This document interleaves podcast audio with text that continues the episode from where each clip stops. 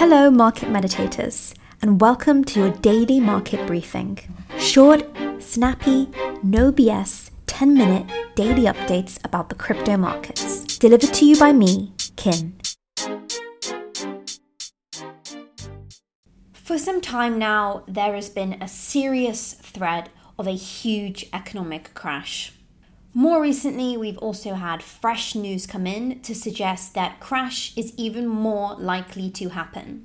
If that crash were to materialize, it would have huge events for the crypto markets, for the traditional markets, and even for your average person wherever they may live in the world. I'm going to tell you exactly what that big risk and that economic crash that may be coming up is. I'm going to tell you why it's coming up, how we got to this situation in the first place, and perhaps most importantly, why you as an investor should care about this. Make sure to stick around until the end of the video to hear about that. There is a lot of talk about various risks in the market, specifically to do with the US, and this event that I'm going to tell you about is very often ignored, and it shouldn't be. Everyone should be aware of it. Before we get to the end, we're going to just remind ourselves of what is going on with the BTC, ETH, and altcoin charts because we never want to lose sight of those. And we're also going to look at the top three headlines in the news today, going to cover really important and trending events that are happening in the markets today. And once we've done all that, we will go on to the upcoming economic crash and what it will mean. BTC 24 hour price action continues to be pretty rocky without much significant upward or, to be fair, downward progress either. As I pointed out at the beginning of this week, it was likely that we were going to see trading conditions be pretty crabbish or pretty flat until tomorrow, Friday. Tomorrow is significant because it is the Jackson Hole Symposium, and Jerome Powell is due to speak at this event about the current state of the economic market. Every single investor out there with any position in a trade will be analyzing what Jerome Powell has to say tomorrow to try and get clues as to whether at the next FOMC meeting the Fed is going to decide on a 75 or 50 basis point hike. 75 is a lot more aggressive and it will be a lot worse for risk assets like Bitcoin. So, crypto investors and traders are going to be hoping for more dovish statements tomorrow or statements that suggest that 50 basis point hike is more likely to materialize. Now, if the markets are nervously waiting for what is happening tomorrow, you might wonder why Ethereum on the one day chart has been making some significant upward price movement. That's because there are bespoke, unique factors at play for Ethereum which aren't at play for Bitcoin and other altcoins. That is, of course, the Ethereum merge. We've had some good news coming about the Ethereum merge. We'll cover that in the top three headlines section of this call, but do remember that it's not so unpredictable right now to see Ethereum outperform BTC because of that specific merge narrative. Overall, altcoins are trading pretty in the green today. Whilst BTC has been pretty neutral, it is slightly up on the day, and of course, Ethereum is up comparatively more, and this has given altcoins a little bit of room to breathe or run. Notably, meme coins like Dogecoin have outperformed, up 5% on the 24 hour. A more dovish statement at the Jackson Hole Symposium tomorrow by Jerome Powell might really help altcoins run if that does materialize. We now head over to our top three headlines in the market until we talk about the upcoming huge economic crash. Our first top headline is going to take a look at Ethereum. Ethereum has had hiccups as far as the merge is concerned. At times, it looked like it would never happen. With so many delays, it seemed that it would be easier to believe once it happened. Well, pending any issues, big if, the Ethereum Foundation announced yesterday that the long awaited merge is set to commence on September the 6th. So, this might help explain why Ethereum has been performing strongly on the daily. Let's take a closer look at the timeline. The Bellatrix upgrade is set to activate on September the 6th. This upgrade is responsible for setting the rest of the merge process in motion. The merge itself will be completed at some point throughout September 10th to 20th. As a reminder, this merge is, essentially, an upgrade that will transition the blockchain from proof of work to proof of stake. One goal regarding this transition is to reduce the blockchain's energy consumption. Throughout the period of September 10th to 20th, the difficulty level will be increased to the point where proof of work crypto mining will no longer be possible. There was a bug that was going to delay the merge, but it appears developers were able to provide a fix and the patch bug after only one day. The merge will come after a series of practice runs that tested the transitions on multiple test network environments, so we can only hope for the best. So, a good update here for Ethereum, which has been reflected on the one day price chart, which we just discussed. Top headline number two takes a look at the world of altcoins. The $74 million plan by two former Uniswap Lab executives for a new Uniswap foundation has just become reality after their proposal received over 99% of the votes from Uniswap holders. According to the initial proposal, the foundation aims to streamline Uniswap's grant program, the UFUPG, and reduce friction in the protocol's governance system. Former Uniswap Labs executive Devin Walsh, now serving as executive director of UF, shared the results in a tweet on Wednesday, noting that the proposal to create the foundation passed its final vote. So, a good update for Ethereum, which we looked at previously, and now a good update for Uniswap as well. Time for top headline number three. So, Tornado Cash, the decentralized cryptocurrency mixer, has created a whirlwind of controversy since being targeted by the OFAC. The OFAC's initial actions meant that any US entity or person could no longer interact with the protocol. The drama continued when police arrested Alexei Pertsev, the protocol's developer. Pertsev's arrest was followed by severe backlash and protests from those who believed it set a dangerous precedent for cryptocurrency and censorship.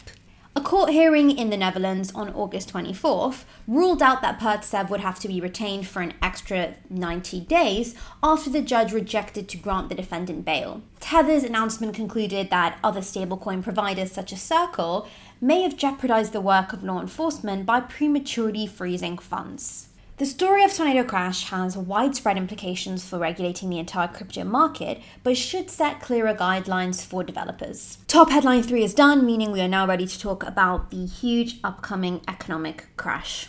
If you are a regular reader of the news, you'll know that today's event that we're going to talk about is, of course, the potential of the collapse of the Chinese economy. We'll begin with why it looks like the economy is looking like it's going to collapse, and then we're going to talk about how it will impact you as a crypto investor.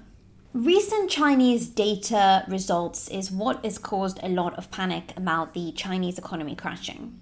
Retail sales, industrial output, and investment all slowed and missed economists' estimates in July. For example, Chinese retail sales rose 2.7% in the year to July, far short of analysts' forecasts of 5%. The People's Bank of China cut its rate on a one year loan to 2.75% from 2.85% and injected an extra 400 billion won, about $60 billion, in lending markets after government data showed exactly how weak July data is. Unfortunately, however, these data results might be reflective of a much deeper issue, and a simple bit of expansionary monetary policy by the government might not cut it. Let's take a little bit of a journey through time here. China is one of the fastest growing economies in the entire world. It was even projected that by 2028, China would become the largest economy in the world, surpassing the United States. So, how did China get here in the first place? In the 1990s, China started to offer cheap labor. This was well appreciated by the rest of the world since they all started manufacturing their products in China. Pick up most household objects, flip them around, and you'll see a lot of them have been made in China. Billions of dollars started flowing in, and therefore, China's economy is now about 11 times larger than it was in 2001. Very observably, China's economy was growing faster than any other nation ever creating a lot of conflict with certain superpowers like the US. Unfortunately, some of the methods that facilitated that growth were not the most sustainable.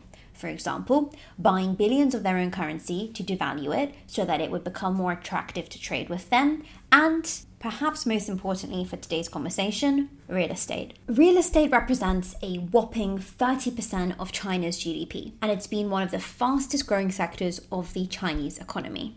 To put some numbers into this, from 2001 to 2017, Chinese real estate prices soared by 700%. In fact, For many Chinese investors, real estate was considered one of the safest investments you could make. Here's the critical component large developers actually took advantage of all the enthusiasm by selling pre built units that didn't even exist yet with the enthusiasm and assumption that they would be worth a lot more in the future by the time they were eventually complete. This meant that citizens were buying into completely vacant cities as a way to store wealth, and excessive demand meant that there was very little oversight to ensure that all of these properties were actually being built. In a market that's constantly going up, this wouldn't be an immediate issue because developers could always raise more capital by selling even more pre built units. Fast forward to today, and these pre built units are quite literally being destroyed on purpose and are falling down like dominoes.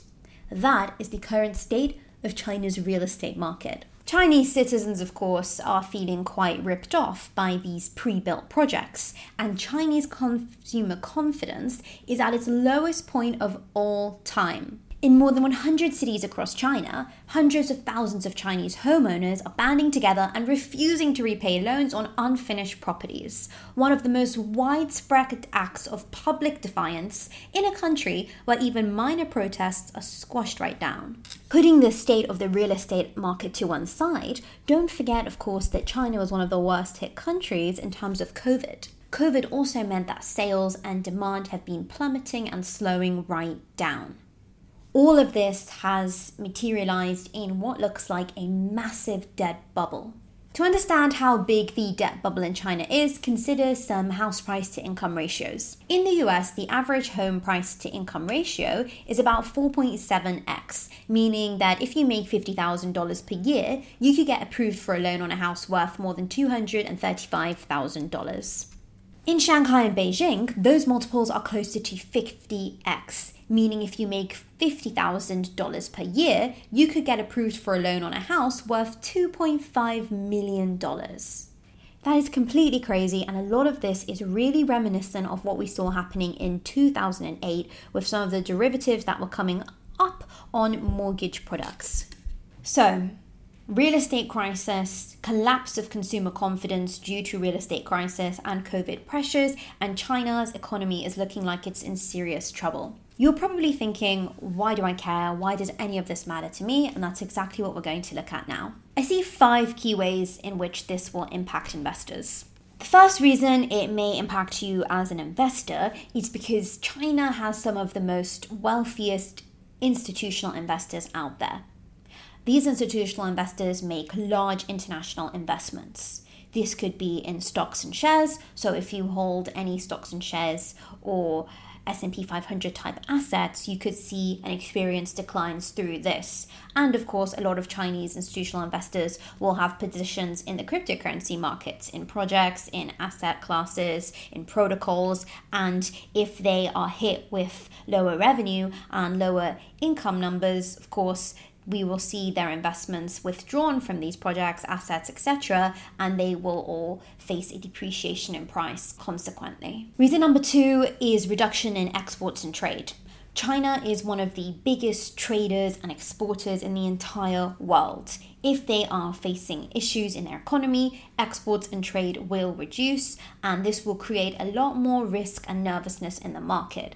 Remember, as we always say on these calls, a more risk off tone or sentiment is damaging for crypto because that is a risk on asset. The third way in which this might impact you as an investor is through a Europe and US recession.